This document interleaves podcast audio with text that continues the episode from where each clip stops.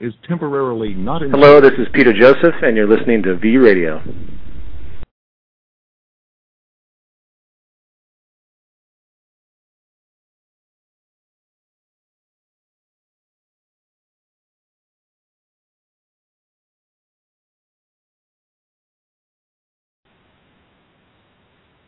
Hello and welcome to this edition of E Radio. Sorry about the brief little uh, bad start there. Um, I was actually involved in a conversation with my uh, the, my guest here, and as a result, um, I'm going to be a little bit late to get started, only because I have to re-add her to the call.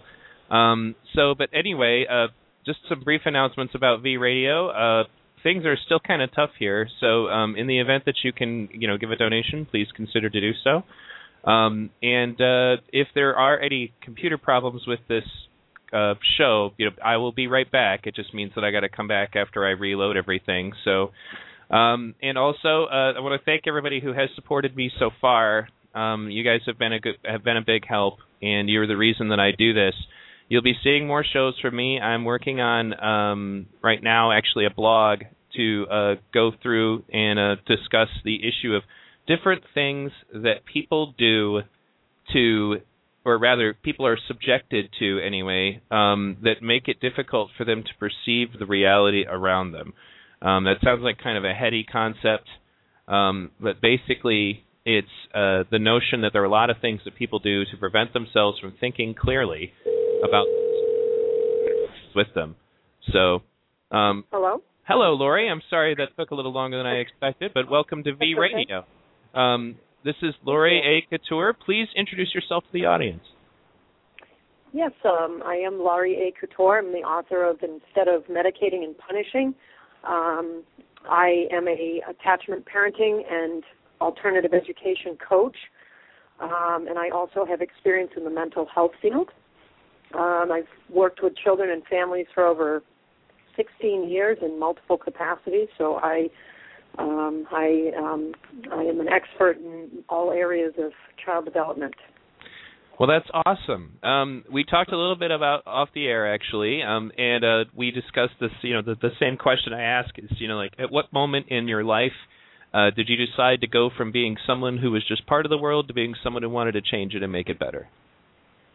Um, that that actually that moment actually came when I was nine years old. Actually, I was um, I was in a pretty um, difficult situation, a lot of uh, trauma in my life as a child, and um, I had this very specific moment where I looked out the window and I said, you know, if I survive this childhood when I grow up, I'm going to make sure that no child has to go through what I've gone through. And I really I made a pact to the universe basically in that moment, and um, there were times in my adolescent years that I thought I was going to lose touch with that, but I always came back to it. And um, in my late teens, I became I started becoming very passionate about fighting for the rights of children and youth, and um, I began working in various capacities doing that, helping children, doing a lot of volunteer work, mentoring. I started working in early childhood education, and that's some of the way I realized uh, the problems in the in the educational system.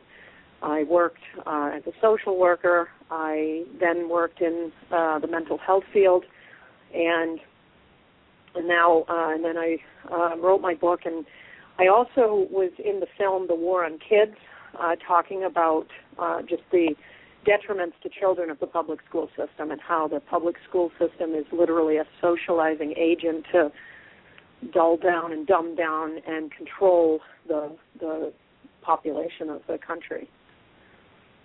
That's awesome. Um, actually, I, I remember that film, and I've and I'm, I've reviewed that film before on my show. It's a good film. Um, especially in discussing issues of public education. I had a conversation once about that recently. Uh, actually, not too recently. I did a V radio show about it, and it actually erupted because uh, my daughter was going to her first day of school, and um, my friends were asking me why I didn't um, homeschool. And normally, I'm I am actually a very big proponent of it. If it weren't for the fact that I had you know, extensively spoken to the kindergarten teacher in question and found her to be a very alternative thinking kind of person, which made me wonder how she got the job in our school system.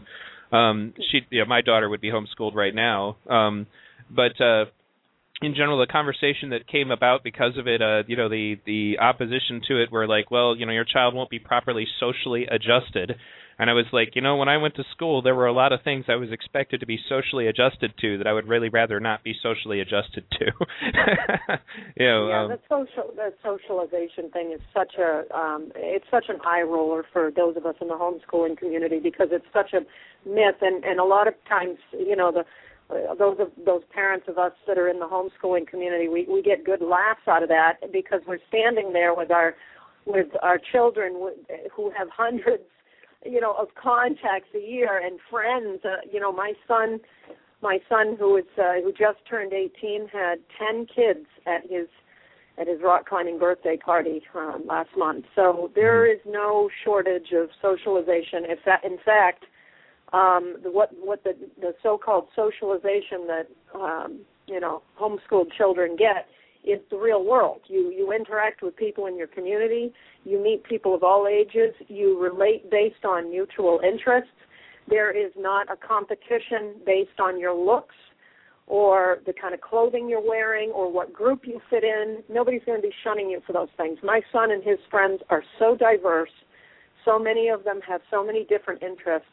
He has friends all across the board, from music related friends to like, you know, metal music to rock climbing kids, to kids who are into Dungeons and Dragons, kids who like building, kids who like inventing.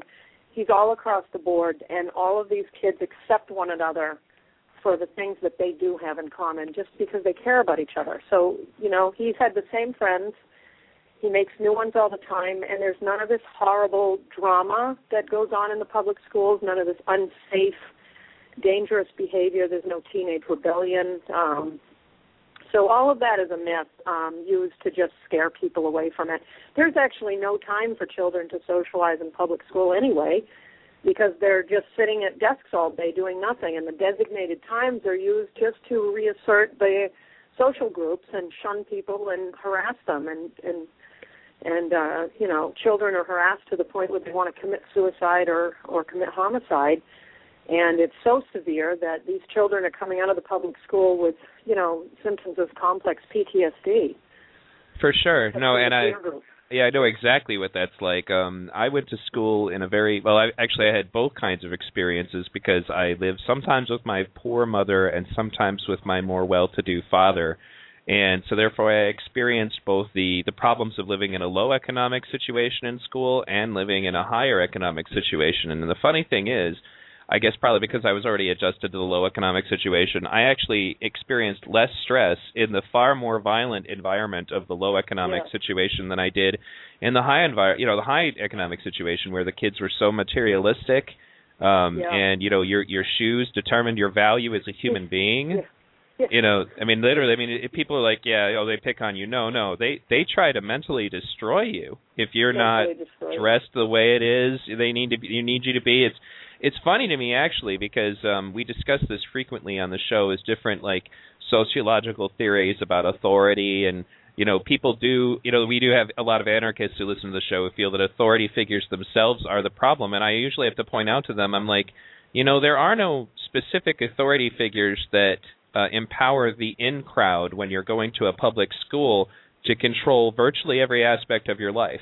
They take that authority on their own through bullying you know and no and essentially through picking on people and and no and the schools seem to be completely incapable of doing anything about it. So if there were Well, any authority schools- figures they're not doing their job. Well, the schools actually are creating it because there there is absolutely children when they're in public school, they are literally in a hostage prisoning imprisoning situation. They're they're in prison for six hours a day, and they're still in prison when they leave because they're forced to do, you know, unpaid labor or what they call homework at home. So they don't have any free time designated to them because then it's filled up with all the extracurriculars. So school literally controls every cell of your body. You, children can't go to the bathroom when they need to. They can't eat. They can't hydrate. They can't move. They have to sit in that seat and do it and do and think and and regurgitate exactly what is expected of them. So because these children are stripped of any sense of empowerment for themselves and any ability to direct their own their own body or their own learning process, they, they they have to go outside of the power structure in order to create their own opportunities for for control and power. Since they have no power in school, they know that that that, that the, the peer group is now something that they can control, and so therefore, certain ones of those have the power to be able to manipulate and become, you know, very authoritarian with the peer group, and the peer group just sort of takes on a mind of its own, and they divide and and uh, conquer themselves. And of course, the teachers in the school have no ability to control it because you know this is a situation where kids have figured out that they do have control with controlling the minds and controlling the emotions of the other kids and controlling their actions. Where, whereas if public schools um, ran as democracies, like the country is supposed to be, um, and like certain schools do that are democratic schools that are not public schools, like the Sudbury Valley Free School, Summerhill School, which has been running since the 1800s, Albany Free School. If, if those schools, there is a complete democracy where children are free to do as they wish. They can mm-hmm. learn and do and and move around as much as they need. They can take care of all their basic biological and emotional needs there. And those there are not you know these power clicks where kids are committing suicide. You know that that that the dynamic of kids being cruel to one another is a socially constructed thing by the public schools. That is not normal kid behavior. I just want to make that clear. No, that's kids actually very insightful. Mm, yeah. yeah. And it, it's I think very it, it almost you know it's interesting you say that because it does feel that uh you know because it does generally only take place in that and unfortunately it does kind of follow us into our real life that's the reason that I studied that because I'm actually in the middle of researching a documentary more specifically about internet trolls and cyberbullies yes. Um, oh, yeah. we, we get into a situation where I realize that people have a tendency because and they get created this gets created for them in school where they seek to create circumstances of social hierarchy so that they can feel elite or feel better than some other group over there. Um, you find it it kind of echoes in the workplace. It echoes in um, you know people's hobbies, even like you know group hobbies. You know you end up with these these you know some people are popular, some people are not. We haze the people that are not popular.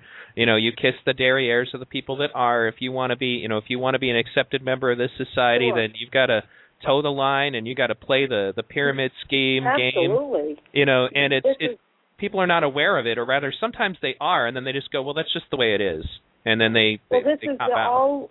This is all part of the distractions that the, the the government expected when they instituted forced public schooling in 1852.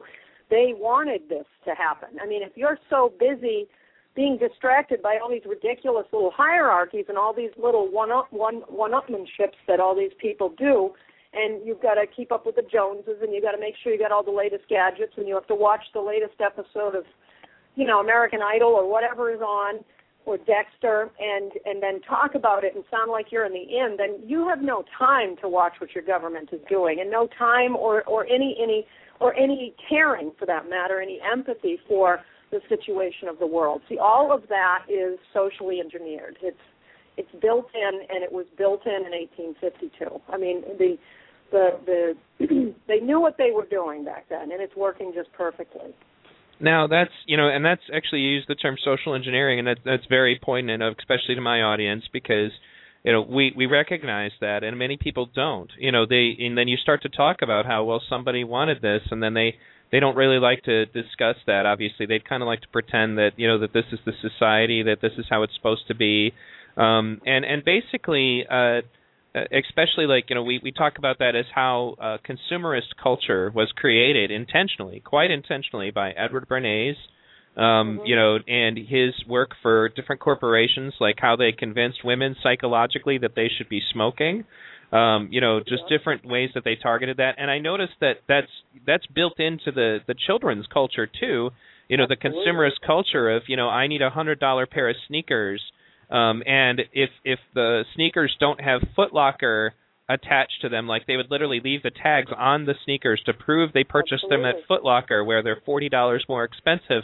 Yep. Well, then you get made fun of for wearing those sneakers. Oh, you know, you don't have to tell me that. I remember I had to have sixty-eight dollar Guess jeans, and I remember my, you know, haggling my grandmother that I couldn't get the, you know, my grandmother said, "Well, these also have a triangle logo on the back pocket," and I said, "Well, I can't wear those because they don't say Guess." Right. And you know, and I remember that growing up in the 80s. That I think the 80s was where that became the most severe, um, where you had to have a certain brand of clothing. You had to wear the clothing a certain way, though. So you couldn't just have the clothing; it had to be worn a certain way. And and of course, I have no problem with personal expression, but I do have a problem where the personal expression has to look like everyone else's. My son likes to experiment with black lipstick and all kinds of crazy outfits, but he's not doing that because anyone else is doing it. He's doing it because it's his way of expressing himself, and he admires a lot of the the metal bands from the 80s and um, and the, even the seven, late 70s and this is a form of expression that he chooses to do based on nobody else's assessment. And his friends usually are like, "Hey, dude, that's cool," and and that's that's as far as they go. Even though usually the friends aren't doing it. You know, most of his friends aren't dressing that way. He's a performer, so he does like to do that, and it's and it's his own style. It's not based on anyone else's. And so the, the problem is is that the the the uh, public schools and the consumerist absolute virus in our culture. The the advertisers, marketers know that teens love to express themselves. They know that they love to they love just ornate dress and so they exploit that. And the public schools are completely designed to fuel into that industrialism, that that mindset of raising you to work until you die and buy mm-hmm. things. That's it. That's your purpose in life. You never hear when they talk about education reform, which of course is impossible. You can't reform a system based on that was built on oppression. But you always hear in the education reform talk about um, we need to we need to have these children prepared for global marketplace. Well, you know what? That's not my child's. Uh, it's not my goal for my child. My goal for my child is for him to be happy, for right. him to live his passions and dreams. But yet, for some reason parents don't seem to hear that. They only hear this rhetoric that we have to prepare children to take their place in the global marketplace. Well, I'm not sure about anyone else, but I'm not interested in that. I'm not interested in myself or my son being a part of that. Absolutely. No, it's because of the documentary Consuming Kids. I'm mm. I'm sure you've probably yeah. seen that one. Um oh, yeah. is the reason that my children never watch advertising ever. Like ever ever yeah. ever. Like yeah. I'm very Absolutely. specific on what I let them watch and you know the message that it sends and I pay attention to that. Many parents don't do that. You know, they don't they don't look at what their kids are watching.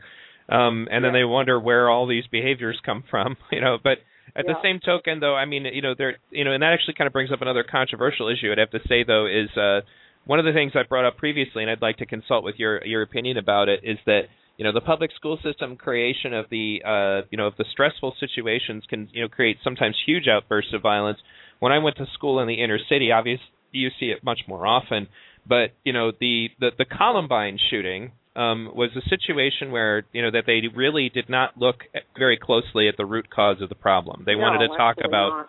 mortal kombat or doom Yeah, or violent video games or whatever i'm like you know i i've every violent impulse I ever had while going to school was based entirely on being locked in a room with a bunch of people I'd really rather not be talking to because they're a bunch of mean jerks, you know, Yeah. and wanting them to leave me alone. It had nothing to do with playing Mortal Kombat or, you know, not to say that I let my children play those video games either, but it they weren't looking at the real base issue. You can get rid of all the Mortal Kombat in the world and you can you know you can put on more metal detectors or whatever but kids have been pushing other kids around in the system long before mortal kombat or doom and Yeah, they were they were blaming actually uh, Marilyn Manson and trench coats. That was that was that was also what the, the, they, their primary thing. They were they were blaming for the, you know, because they they don't want to blame the environment, of course. right because then they would be responsible and Absolutely. everybody's always passing the buck and you know i just i thought very heavily because i was actually still kind of in school at that time you know that i don't approve of what they did but i probably understand why they did it you know um i understand probably what was going through their head at the time you know and Mhm. anybody who really studied it found out that these were two kids who were heavily tormented Oh, yeah. um, you know, and attacked endlessly. So it's kind of a matter of, you know, you, you know, there's so many stories that are like that. I remember when I was going to school, there was a kid who had brought a gun to school and, you know, had shot the kid that kept calling him fat and then shot himself. You know, this is a tragedy. You know, does this have anything to do with doom, or does it have to do with the kid being permitted to, you know, endlessly victimize this other child until he went to that point? You know, it's you know, then they want to, you know, it, it's just basically. uh This is one of the reasons why Jacque Fresco, the Venus Project, all that stuff I talked about off the air. The idea of addressing things at the root cause of the problem, finding the source of the behavior, and then eliminating that source and creating a healthy environment that that cultivates good behavior rather than trying to spend all of your time trying to scare people out of negative behavior um, you know is is definitely a beneficial way to look forward towards the future um, and we're already seeing it work in the places that it's being tried and so um, this actually um, you know I was just kind of trying to you know bring about you know have some general conversation with you to get the audience to know who you are and what you were doing and, and where you stand and I think they're all going to be very impressed with what they've heard so far now, I know that you're writing a new book, which is one of the main reasons, actually, that initially, because I didn't know about all this other great stuff about you before. Um, you know, I, I read your article about how boys are treated differently than girls. Um, and one of the things that has been very frustrating for me as an activist is that I've noticed that uh, certain rights groups have a tendency to overdo certain things. Like, you know, a feminist rights group might get to the point where they're almost sexist in their approach. Like they're they're so they're not almost sexist. They they are blatantly sexist. Right. They're, they're so pro woman that they get to the point that they're anti man. And you know you see it also in the racist groups. You know they they they're yeah. so one that they become anti the other. Even the ones that are claiming to be like I I had a friend actually who is an activist. and He's part of a group called BAM uh, by any means necessary, and they're kind of like an outcropping of like the Black Panther groups and stuff. And and I'm not saying all of those activists were ever negative, but like I asked him one day because in Pontiac where I grew up there was a lot of black on white racism, a lot of black kids beating up white kids. And I asked him, I'm like, you know, do you consider that racism? He's like, no, that's not racism. I was like, okay, they specifically targeted the kids who were white because they were white. That's not racism? No, that's you see, you know, we have a history of oppression and and that's just natural lashing out. I was like, okay, you know, dot dot dot, you know, and I've dealt with situations with, you know, with feminist women who are just as ruthless when talking about men, you know, and even within peace activist groups, every now and then, you know, I, I, the Occupy movement, for example, I'll hear comments made about what white men do, and it, it makes me twitch because I come from a totally non-racist, non-sexist environment, and I've so totally moved past all of that, and when I hear that, it, you know, I'm like, it, it makes me like seriously offended. I'm like, did you just make a generalization about me because I'm a man or because I'm white? I'm like, you, it, what does that sound like? Do you realize what you sound like? And they and they sometimes they just don't. You know, um, so you know, commenting a little bit on that, and then let's let's move into your book immediately following about how that happens at childhood. Oh, absolutely. Um, I I um, I've been, like I said, I've worked with I've been working with children and families for over 16 years, and I've worked in so many different capacities that I've been able. I actually um, am very aware of the roots of the feminist lobby, and I will tell you firsthand that there is there are multiple very politically powerful, uh, and I'm going to call them political feminist groups that actually are blocking funding for services for boys and men they block, they deliberately ignore the research, especially the research done by Dr. Murray Straus at the at the UNH Family Research Lab and others who have found that domestic violence is actually equal between men and women, which means that wow. men and women perpetrate it and are the victim of it equal. And actually, women slightly um, abuse their spouses or partners more than male partners more than um, slightly more, but I think it's like six, uh, maybe 51 or 52 percent. Mm-hmm. Um, so they're slightly higher. It comes out that way in all studies. So the feminist political lobby is actually has an agenda to block awareness of male victims of sexual assault and male victims of domestic violence and male victims of violence in general. Men, right. men, um, boys and men are the overwhelming victims of violence in the world on the planet. It's Mhm. men and boys who are suffering with their lives. Boys are sexually abused equally to girls. They were they are equally or more vulnerable than girls, and they're more. And I say they're more vulnerable because nobody wants to see them as potential victims. And the feminist movement is directly blocking evidence and research and awareness to the public that women sexually abuse children in very large numbers. We don't know exactly how much because men don't report, boys don't report. There are strong social taboos about reporting, and that if boys are exploited, they're supposed to like it. Um, Right. And a lot of times, um, sadly, one of the things that a lot of times the, the general public does not know is that if a law is not in place seeing a certain thing as sexual assault, then it will not be counted in the crime statistics. So all these years that the FBI has been c- collecting rape statistics, men as victims, male boys and men as victims have never been counted because it was just in I believe it was either December, the end of December 2011 or just the turn of this month, 2012, that the FBI finally recognized the rape of, of males as and, and now will count them in the rape statistics. Now they have not been counting all the the prison rapes that happen. I think there's they, there estimates about ten thousand prison rapes a year, and that's just an estimation based on who reports it. Right. So really, the all of these groups that are trying to block awareness are really doing harm to human beings. They're not really human rights groups. My what I believe is that there is no excuse for any form of violence against anybody. And violence is any action, any word or any any sort of disposition towards somebody where you are cutting them down, where you are trying to overpower them, or you are trying to coerce them against their will to believe something. So the comments that that um, that you were talking about about generalizing you being a white man, that is a form of violence, and it's just as inappropriate as if you had said anything in the reverse. So what? Excuse me. Let me just take a sip of water here. Sure, sure. You know, and actually, I guess I'll take a Um, moment to comment on that while you're doing that. Um, is that it? You know, it's funny is that that kind of actually comes back to like why I'm making the film that I'm making is that verbal and mental abuse are very much prevalent in uh, conversations. You know, in in political debate in particular. Uh, people can be beaten down into submission solely through humiliation and you know personal attacks and Sure. and you know it's I used to be part of the Libertarian Party, and they have a, a non-aggression principle at their core that you have to agree to when you join them. But once you join them, you're in a situation where they are vicious verbally Yeah. with one another if you're not toeing the line. You know, for supposedly right. See, free-thinking society, you know, you See, they will the just key. be mean to you until you go along with it.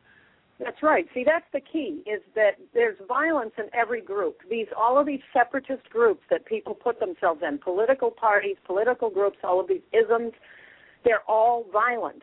They they might set up for they they might start out in the beginning with a goal of, of equality and human rights, but it ends up going over the top. There is no need for feminism in Western societies. Right now, if there's any need for feminism, it needs to be over in Afghanistan and and Saudi Arabia. That's Sure. that's where they need to move their efforts, where women don't actually have equality. Here in the Western society, this is becoming more and more a feminist-based society, and that is why I'm writing. To get back to the the second book, Sure, sure.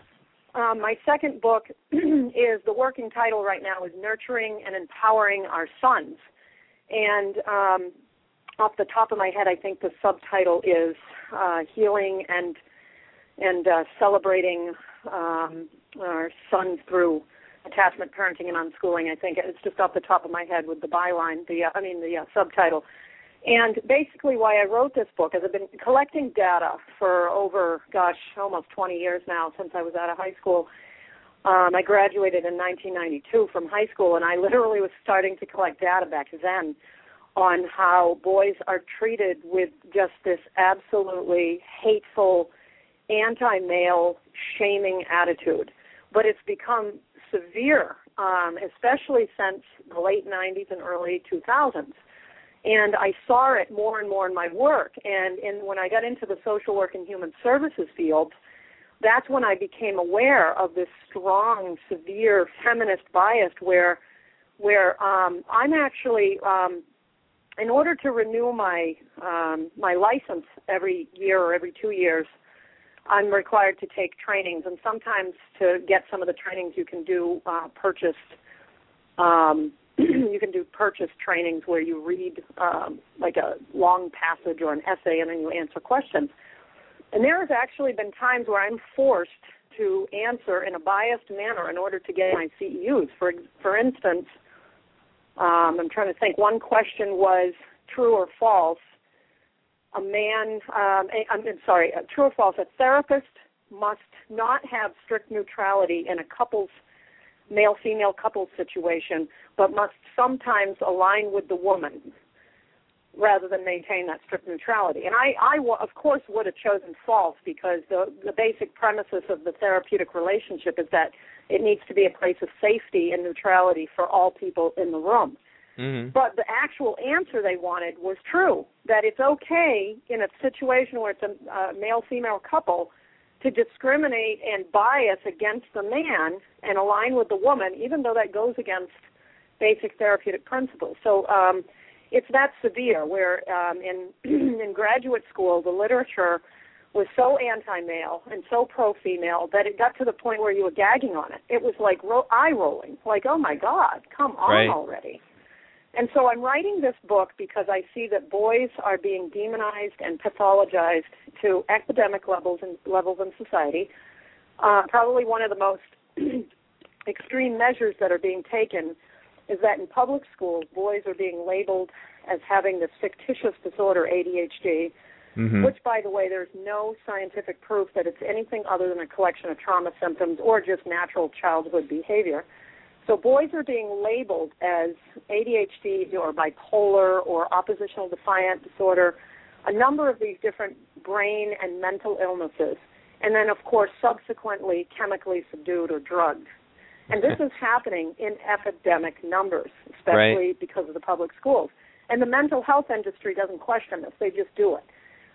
Um, I have actually lost contracts um, by speaking out against this in the mental health field. I have been silenced. I have been threatened. I had my website threatened to be forcibly removed uh, back when I used to run a volunteer children's website where I didn't make any money from it at all mm-hmm. and uh, children's rights website. And so the, the situation is severe. And so I realized that I needed to write a book about all of the injustices that are being done to boys and men, especially boys, because it's from a you know parenting perspective. Um, especially things like how boys are being treated, that male sexuality is shamed, the male body is shamed.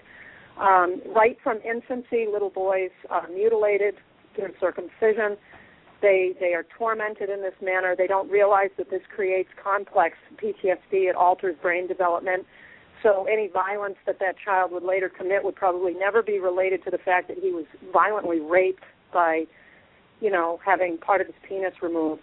So all of these things that they that the, the feminists are not taking into account and don't even want to look at when they're directed to it, you know, and and uh, boys experience the most uh, physical abuse overall and the most verbal abuse. They are hit the most, especially by mothers. Mothers do most of the hitting of children, and so if you look at all of the, I have so much data that I almost wonder if I can get it into one book without the book needing um, a wheelbarrow enclosed. It almost sounds like um, it should be a documentary, like with interviews and all that. It, w- it would be great. I haven't even gotten to the point yet where I'm going to do any more than a couple interviews because I've got just so much data. Right, and, right. And, I'm, and of course, I'm not going to write it in a data-based manner in a very dry. I'm not going to do the statistical thing. My brain doesn't work that way. But I'm taking it all and spelling it out in black and white. My first book, instead of medicating and punishing, was written in a very simple manner. I took very, very complex and very um, science-based facts, and I I wrote it in a way that anybody could understand it because it's basic science. You know, if a Mm-hmm. child's needs aren't being met in any way, their holistic needs, their their physical needs, their emotional needs, their creative needs, their intellectual needs, their spiritual needs, if any of those needs aren't being met, then they're going to act out. It's just plain and simple. So these boys are being being pathologized for normal boy behavior because they cannot handle this developmentally inappropriate environment of being forced to sit in chairs for six hours a day when boys need to be moving, jumping, running, playing. All children need that, but right. especially boys. They are wired to be to, to be uh, body minded. And, and that's yeah. so that, to comment we're on just a killing few our things. children. No, Yeah. I agree. Just to comment on a few things, um, I, I would point out, you know, also that it, it, like you really you hit a nail on the head with about the the sexuality issue, and as you said, like we're talking about, you know, about parenting level. Um, and you know it is relevant to men because this is where the foundation is set, and then you see it happen in society. You see it in our legal system. Um, Yeah, you know, like the restraining order system is ridiculous. I, I read a great article about that. Um, the uh the the the fact that many states were the quote unquote woman state for so long the women get custody no matter how abusive they are no matter how crazy they are. You know i have personal experience with that although you know i ended up in joint custody it's still the they were blind to virtually everything i had on her you know and it was Yeah. treated like i'm lucky that i'm even getting joint custody. I should just take it you know they they don't really especially when they're assessing things like if there's a domestic violence call the police are immediately looking at you if you're the male And they'll even arrest the man, even if he's saying that the woman, even if the woman is admitting that she was the abuser, that Right. the man will get arrested a lot of times. It, yeah, and it's in, but it, and that and that also affects our children because our children see that treatment of adults, you know, adult males, and you know, and for example, you know, they if they want to know why their daddy was taken by the policeman, does that mean daddy was wrong? You know, does you know, and even if he's even if they know he's not, you know, um, and and so yeah, I definitely um, I, I was lucky enough that my mom you know, uh, I was raised by a single mom, and I was lucky enough that she was very sensitive to these issues, and that she had boys and she had girls. She had two daughters and two sons, and you know, if the if the daughters were having emotional problems due to their monthly visitor, my mom did not give them a carte blanche. You know, she didn't say, "Well, oh, okay, sweetheart, it's okay that you were mean to your brother because it's that time of the month." She'd be like, exactly. it's that time of the month. You should probably recognize that you're going to have some irrational tendencies, and you should remove yourself from the situation. You don't take it out on your brother. You know, to, and Absolutely. and when I went out into the real world, quote unquote, the real world, there was so little of that that it was. I felt like an alien. You know, because to me, well, you, gender Yeah. was invisible to me. It was irrelevant. Okay, yeah, you're a girl. Okay, you're a boy. You know, it, that did not even factor in. You know, to me, um, because I truly believe that they were equal. Um, you know and, what's interesting? Oh, I'm sorry. no, no, you finish. Go ahead. I was going to say, you know, what's interesting is that my son has encountered some, uh, you know, a, a new phenomenon now where little girls are getting so brazen and they are they are so fueled by what he calls divaism Mhm. and this sense of girl superiority over boys that now little girls will go up to teenage boys and outrightly be verbally or even physically abusive to them. I I remember my son was with um, on the Fourth of July. My son was with a group, uh, this huge uh, peer group of homeschooled kids. Uh, they're all mostly all teenagers, and uh, we went to this lake uh, for the kids to watch the fireworks, and they were all running around with glow sticks and and so what ended up happening was one of the families that hosted the party invited some of the neighbors to come along and bring their younger kids down. So we had this huge, big, you know, gathering down at this lake, and the kids were throwing a football around and running down the dock with the glow sticks, and it was really positive and really sweet, and and uh, to see them all just being kids and having a good time. Now, my son at the time was 17 years old, and this little girl, about nine years old, got mad um, because you know my son my son is one of those people that if he thinks for a minute that there's somebody that is getting left out he will go out of his way to make sure that person is included. And Mm. so he was trying to pass the football to the smaller children the younger kids first and make sure they all had a turn. And so there was this nine year old girl and he had passed the football to her and then he wanted to make sure another younger child had a chance. And so the girl, the nine-year-old girl, got really angry that she didn't get the football a second time, um, and, and that she, when the football was dropped, she grabbed the football and she went up to my son and she she chucked the pointy end at it at his side as, with all her force and just made a sound. And and he was so shocked. He was like whoa whoa what's that about? And I just went over to her and I said I said, don't don't ever do that again to anybody. And and so I went over to her and I really said, wow, you know that that was so not okay. And because I confronted her after that, she was actually really nice to my son and I. But my son said she had been really flip with him the whole time, and then that was sort of the the the shocker to me. And I've seen that multiple times, and he has told me about friends of his who might go to alternative schools, but they're maybe some of their other siblings go to the public school. And he said some of those sisters are so nasty. And he said and the younger ones have no qualms with insulting all the boys in the room. And um it, I remember when I was a little kid, we were afraid of teenagers. We wouldn't have insulted any teenager. Right. So it, the the sad thing is is that girls are being socialized to be to be aloof, apathetic, nasty, sarcastic, and cruel rather than empathic and caring like they want the boys to be. But right. at the same time, there's nobody treating boys with an empathic, compassionate frame of mind. Nobody's treating them with compassion and empathy, but they're expected to be that way anyway. So right. there's this crazy schizophrenic situation in society where it's be it's basically okay for people to be hostile to one another rather than everyone needs to be treated with love and respect starting with how parents treat children you know and it's interesting as you said everyone and that's i think one of the important points about this is that frequently activists they get and many activists get involved in things because maybe they've been done wrong by a certain group or a certain this or a certain that. Jacque Fresco talks about that. You know, there are no woman problems, there are no man problems, there are no black problems. There, are, you know, we are we are a people, we are human beings, and the funny thing is, we tend to exasperate the problem that we set out to solve by you know by making more divisions by making more uh resentment. You know it's like you know it's like i said i was surrounded by activists who were concerned supposedly about equal rights yet they're spending all of their time talking about white men supposedly talking too much you know during our conversations. And you know it to me i looked at you know like i was like the person in charge of this meeting is a woman and she's doing great. And um i didn't even factor in whether or not i was talking over someone who was black or or female and and in fact until you said that i wasn't even conscious that there were any women or black people in the room. I was conscious that I was sitting with a bunch of human beings and we were all exchanging on an equal level and their color or their gender were completely irrelevant to me until you pointed it out. And now all the white men in the room feel bad and are scared to communicate because they're afraid that they're going to offend, you know, you guys.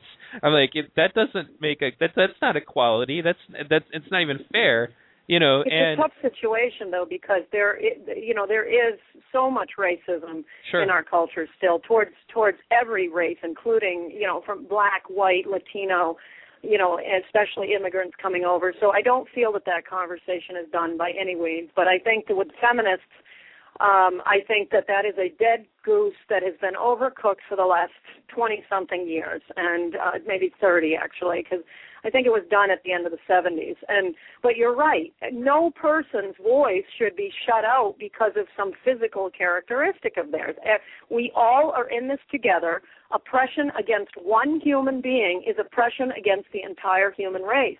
The when you look deep inside of us spiritually, all of us are just spirits. We're all the same. There is no gender or color or race or nationality. Where that's only our that's only our vessel. It's a genetic vessel, and it's absolutely ridiculous that we're that we're caught up on it. But but really, what needs to happen is there needs to be a consensus of of, of respect and and human decency and compassion and empathy for everyone. It, it, it shouldn't. It, I just saw something the other day that I was horrified in, in New Hampshire where they just passed a bill allowing businesses to discriminate against gay and lesbian couples if they feel that it goes against their religion. I mean, uh, what is this? The 1950s? This is un- ridiculous. oh my goodness! No, that is one of the my biggest hot button issues. and New Hampshire is such a progressive state. That's why that was so and, and if you shocking. think about it, it means you're gay. You know, it, they always like I'm a gay rights activist and I'm totally straight. And the, yeah. when you get mad at somebody or you're passionate about it, they're like, "You're gay, aren't you?" I'm like, "No, I, I, I don't yeah. want anybody to be mistreated based on that. And that's I should probably clarify. Like I think my my point is not to say that racism is not still a problem because it is, but I don't Yeah. think we should replace it with an, with another form of racism. You know, that's you're right. Absolutely and that's not. like you know when when I went to school in Pontiac, um, they actually allowed the the Farrakhan Muslims, the the black racist Muslims, to have an assembly at our school. At my public school, I got to sit there and listen to them tell us that the white men are the cursed race of Cain and that mulattoes were Mm. abominations, Oh, and boy. You know, and we're just like, whoa, whoa, whoa, hold on a second here. And wow. fortunately enough, a lot of the black kids were equally offended by what was going on, but you know, it was more to the point is that let's identify that racism is bad and sexism is bad, and I, I don't. If you're a racist white, black, you know, Asian person, then you need to reevaluate. If you're a sexist male or female, you need to reevaluate. You know, and instead of making it about like, well, you know, it's only racism if it's this person, it's only sexism if it's that person. Yeah, that's ridiculous. I noticed that too, and it, it's it's if if if somebody is making a judgment on you based on a physical characteristic, it Mm-hmm. is it is just what that says. You know, there is no you know monopoly on the word.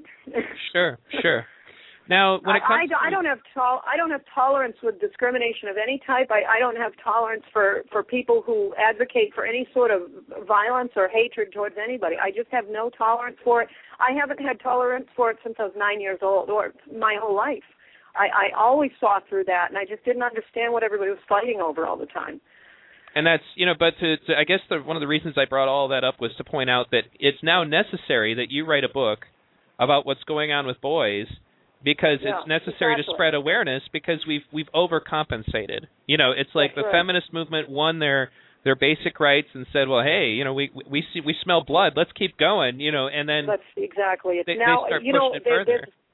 it, it actually is really serious, and, and I'm not saying that all of the feminist uh, political lobby are into this, but there is a there was a situation where there was a prominent lawyer who, um, a feminist, a French feminist, what they call the radical feminists, and she was uh, sort of uh, encouraging conversation on a blog about um, having gynecologists get in on uh, female gynecologists, of course, get in on aborting male fetuses, um, so that they would they would be reducing the population of males down to ten percent.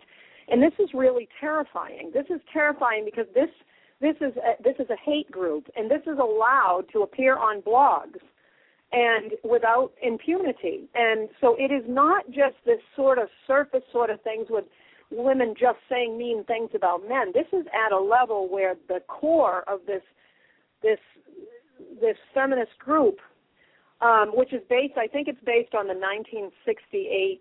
Um, there was a manifesto called the Scum Manifesto by I, I hope I'm getting her name right, Valerie Salinas or Salinas, who shot Andy Warhol. She advocated back in 1968 for the genocide and murder of men.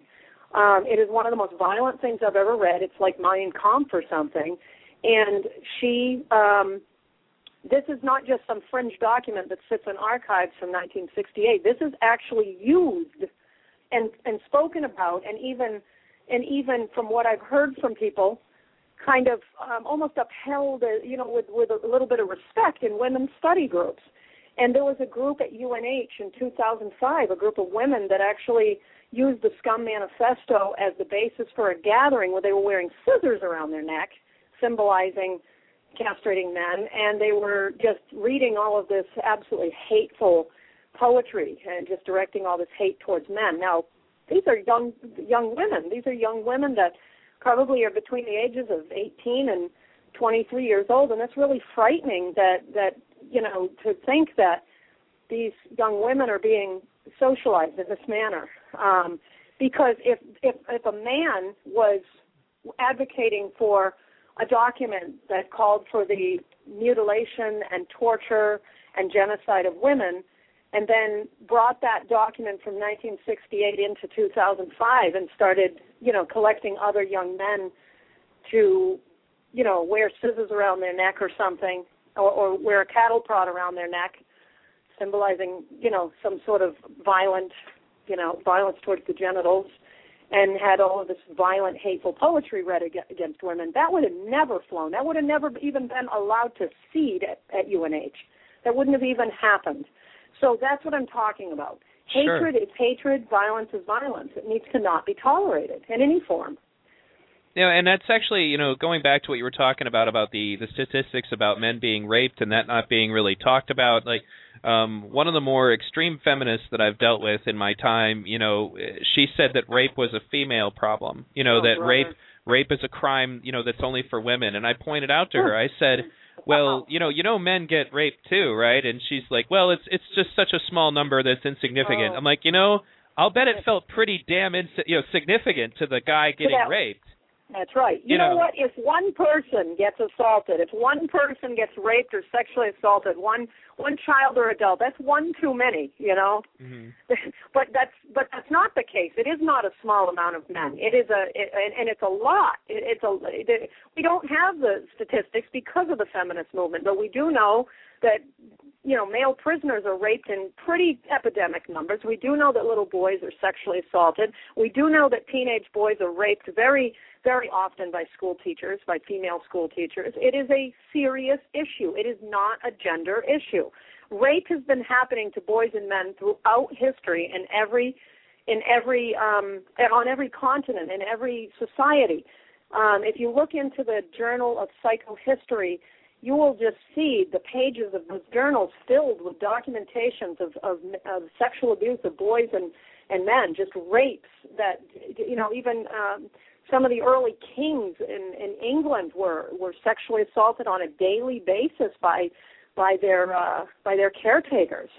I don't want to say which one because I don't know if I have his name right, but Louis, one of the Louis, Louis the not great with uh, the European history, but um, it's it's it's historically rampant and may even be more than the abuse of females, possibly when you put everything together, all the numbers For around sure. the world. And know, And I am not in any way, you know, I am not in any way minimizing the the rape and abuse of of girls and and and women. Absolutely not. What I'm trying to say is that it's happening in in almost equal numbers, possibly equal numbers.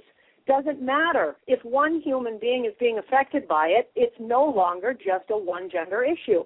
You could say you can't even say that breast cancer is a woman's issue because men die of breast cancer as well. yes, they so do. It, the only things you can say are specific to men and women are things w- that have directly affect their chromosome or their or their anatomy. well, and even and- then there's and even then there's leeway.